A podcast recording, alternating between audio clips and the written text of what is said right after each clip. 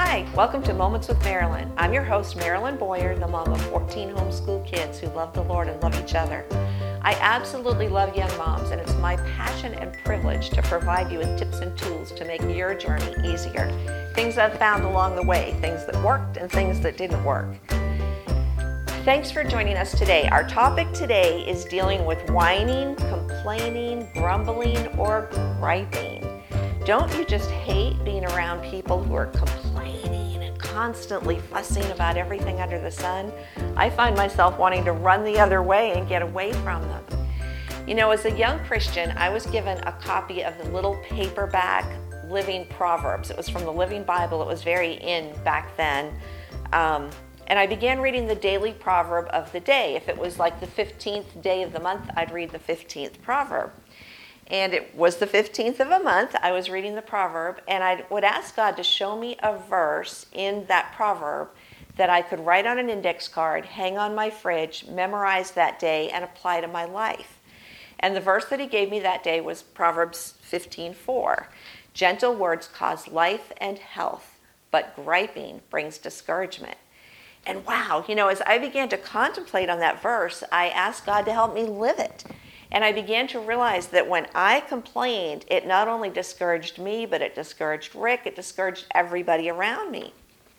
And I remember making a conscious decision, asking God to help me to choose cheerfulness. Cheerfulness is the opposite of complaining.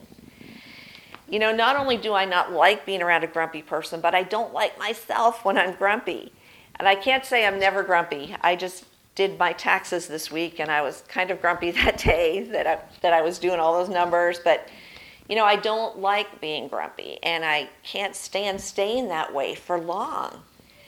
I've found that when you're a mom in the home, you ha- can be a strong source of stability for your family. But that's pretty hard to do if you're grumpy. When you are, it drives others away from you. It's also pretty hard to bolster others up and care about them when you're wrapped up in your own misery. And it's hard for your kids to trust you with their heart when they feel like departing from your presence. So through the years, when I was tempted to have a complaining spirit, I would try to withdraw to my room to spend time with the Lord. And I'd ask him to help me get my attitude right, to be right before I was around other people. I even told my children sometimes, hey, mom is struggling with her attitude. I'm going to go talk things over with God. Please don't disturb me unless someone's in danger, and I'll be out in a few minutes.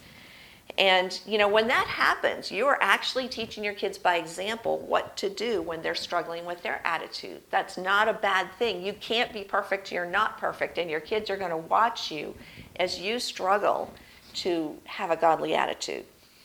So the first step in dealing with whiny, complaining kiddos is to make sure that you're not being a bad example. So many times the things that we're struggling with in our life filter down, and we see them reflected back to us in our kids. And this verse was one of the life verse for one of my kids. He always was one of those kids who saw the glass half empty rather than half full. And he was just tempted to complain. It was just kind of in him to do that. So I explained to him that when he would gripe, it not only discouraged him, it discouraged me, it discouraged the entire family around him, our friends. And it's so true. If you let your kids continue on in that pattern, it's going to set a complaining tone in your home. And you know, it's a pretty serious sin. We think, uh, grumpiness, you know, what's that? It's, you know, it's something to let it slip by. But remember the Israelites in the wilderness. They complained and complained and complained. God was guiding them by day and by night, and the Bible records them complaining fourteen times. They complained about food multiple times. God was providing them with manna, which took care of all their needs, and they didn't even have to fix it. It was just laying there for them, but they complained about that. They complained about water. They complained about being thirsty. They complained about water being bitter. They complained about Moses' authority over them. They complained about the job God had specifically given them to do, which was entering the promised land. You know, they saw the giants and they said, it's too hard, we can't do this. Seemingly impossible situations they complained about, like the Red Sea. When God then opened up the Red Sea and let them go through on dry land, it was pretty incredible. So how did God respond to their complaints? You know, all of those complainers, that whole generation, never got to enter the promised land. That is pretty serious. Even Moses, because he got angry at them and smote the rock, he was not allowed to go into the promised land. The only ones of that generation were Joshua and Caleb that got to enter the promised land because they encouraged the people. Now their sons and daughters entered the promised land, but not the complainers and the gripers. Numbers eleven one says, and the people, when the people complained, it displeased the Lord.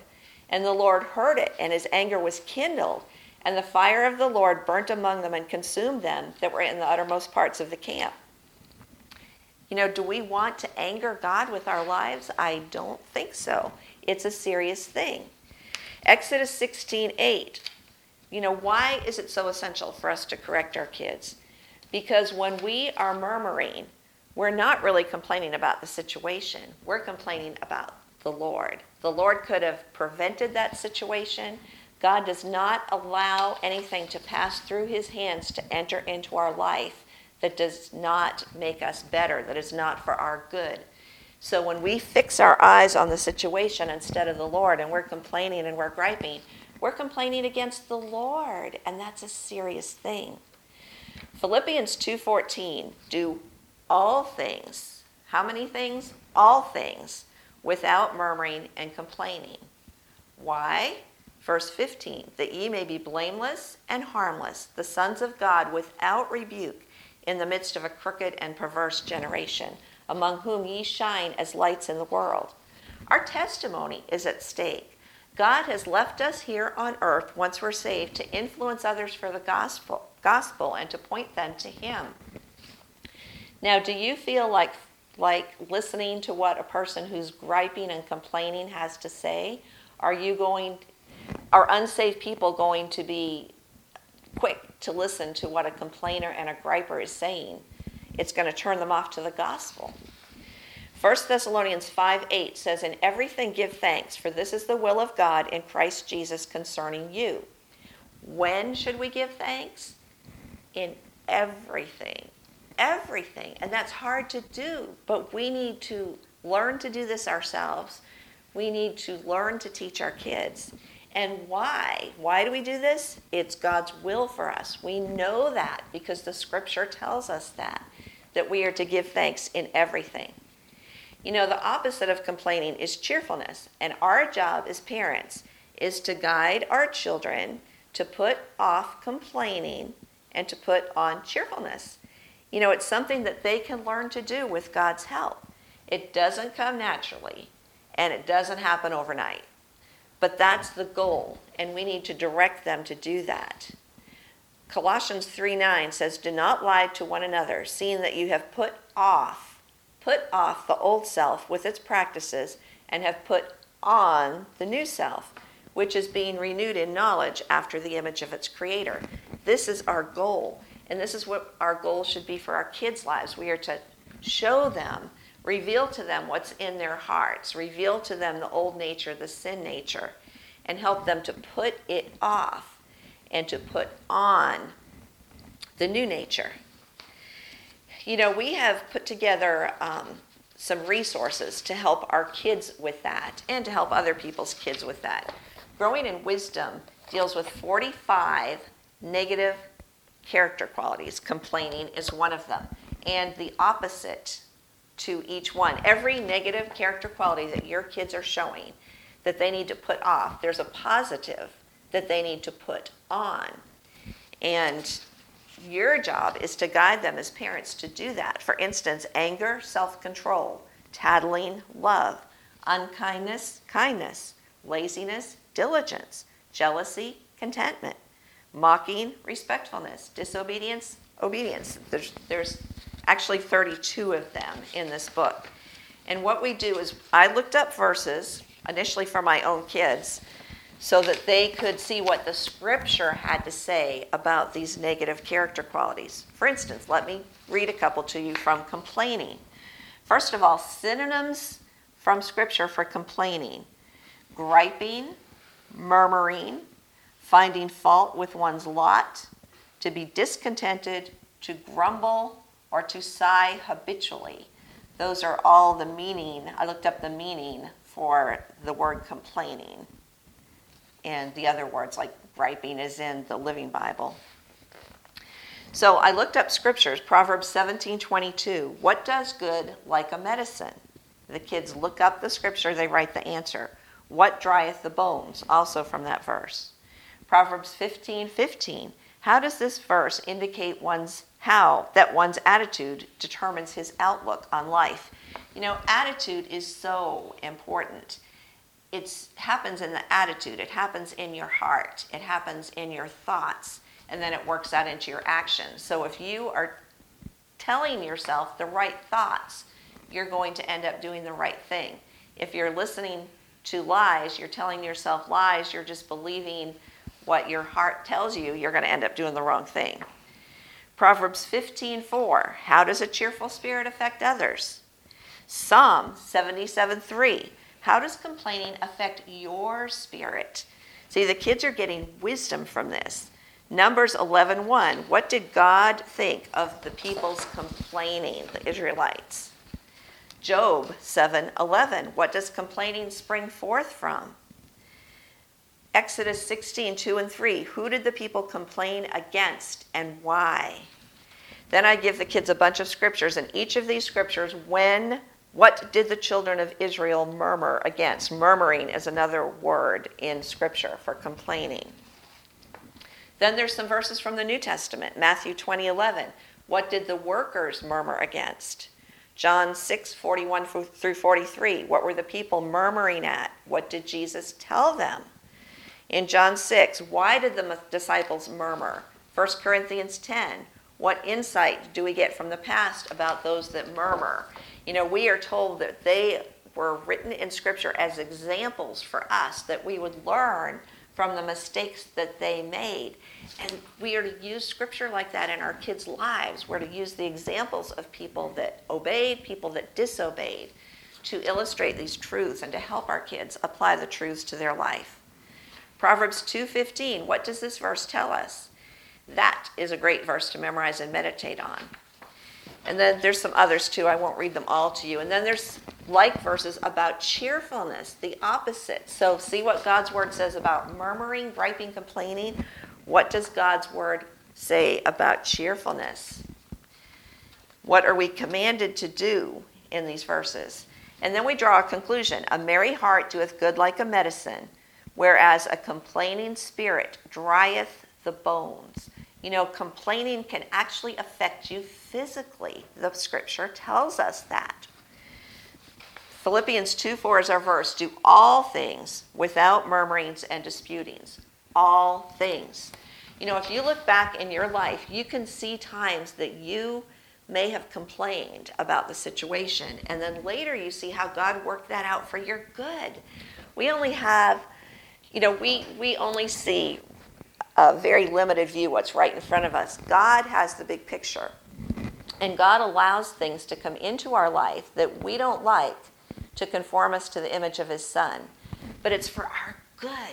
And if you look back in the past and you see ways that God worked that out in your life, you can share those experiences with your kids and help them realize that you might not understand this right now, but you need to obey God, and he will in his time show you how this works for good in your life. Also with this resource, we have flashcards, and I would give my kids a flashcard. This one's about complaining versus cheerfulness. A merry heart doeth good like a medicine, but a broken spirit drieth the bones. And we would go through these flashcards every day. We also have um, C Ds where my husband, Rick, will read the verses that the kids are looking up in the book, and he will explain it. He will help them to meditate on that verse, help them learn how to put off the negative and put on the positive. Just for instance, like in the first one, I think, is anger. And if you cultivate anger, you're going to end up like the angry man. And when you look up the verses, you find out what the angry man's like. Nobody wants to be like the angry man. And it's so natural to get angry when something happens that you don't like or somebody says something mean to you. But if you cultivate it in your life, you're going to end up like the angry man. If you choose to put on the right thing, if you choose self-control, you are going to end up getting the blessings that come from self-control, and God's going to work that out in your life. So just a few little practical tips. When my kids would whine, I would never give them what they were whining for. At least this was what I um, aimed to do. I'm not saying that I, I never broke down and did it, but that was my aim, to never give your kids what they whine for. If you're whining, the answer is always going to be no. If you ask correctly, sometimes the answer will be yes, sometimes it will be no. But if you ask amiss by whining, the answer is always going to be no. That's just a good rule to put into practice. So when they're whining, have them verbally correct the tone. They might not even realize that they're whining or complaining or being grumpy. So have them correct the tone in which they're asking for something. How should you say that to mom? What is the tone in your voice communicating?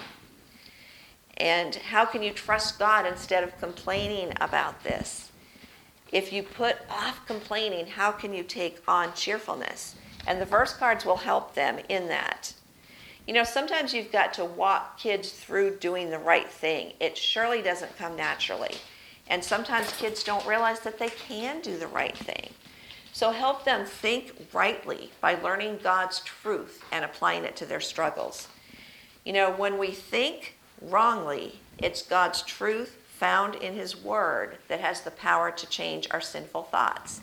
It's nothing, it's no tricks that we can do, it's no um, willpower that we have on our own. It's God's Word that changes sinful thing, behavior. And we need to teach ourselves and our kids to speak truth to ourselves. Our sinful thought patterns patterns need to be cleansed by the life-giving water of God's Word. And that's where parents come in. We need to walk them through choosing wisely. And it doesn't happen overnight. So don't lose heart. But God's Word does not return void. Sometimes it takes months or years for the kids to actually internalize it and meditate on the truths, especially kids that have a tendency toward whining. But it eventually will change the way they think. When you change the way they think by giving them God's truth to think on, it will eventually change the way they act and how they make daily decisions in life. So, so don't lose heart. Sometimes I felt like my training was in one ear and out the other, but it eventually does sink in. And, you know, we need to be reminded of it. Even if we get victory one day, we might stumble the next day. So that's when we need to feed ourselves again with the truth from God's Word. But the only permanent way to see change is by learning to submit to the truth in God's Word. And time that we spend training our kids in God's Word is never wasted. And it pays off in our lives too. You know, I felt like I learned with my kids as I was training them. And as I say, it's powerful learning for kids to observe their parents learning to apply God's Word in their lives too.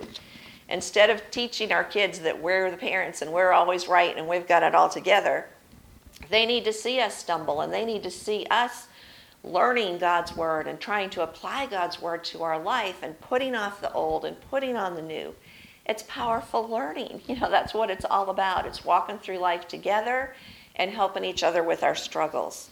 I hope all this has helped. Third John one four says, I have no greater joy than this, to hear of my children walking in truth. And I can attest to that. You know, as my kids are grown up and I see them applying God's Word to their life and ministering to others and serving others and and learning to respond to life's battles with the Word, you know, being drawn back to the Word. The Word needs to be our default. When things are going bad and we can't see a reason why and we're struggling and things seem bad, the Word needs to be our default. And when you see that happening in your adult children's lives, it makes all those days feeling like it wasn't getting through worth it. You know, you, you're in the trench now. You know, you're having to teach your kids these things again and again and again and again. But, you know, as you do that, it's a reminder to you to do that yourself. So it all works together. And one of the biggest blessings you're ever going to have is seeing your adult children walk in truth as they run to God's word for their shield and defense, and they learn to apply it in their daily lives and to make their daily decisions based on God's word. So thanks so much for joining us today. As always, I love hearing from you. Please subscribe so that you'll find out um, you know, when new podcasts are posted. And um, just let me say here, Uncle Rick has started a new podcast too, and you can find it on Uncle Rick Audios dot com. He posted his first one last week, and he's going to be telling history stories for kids that your kids can just access, whether you're a club member or not. So anyway, thank you so much for joining us. We'll see you next week. Bye-bye.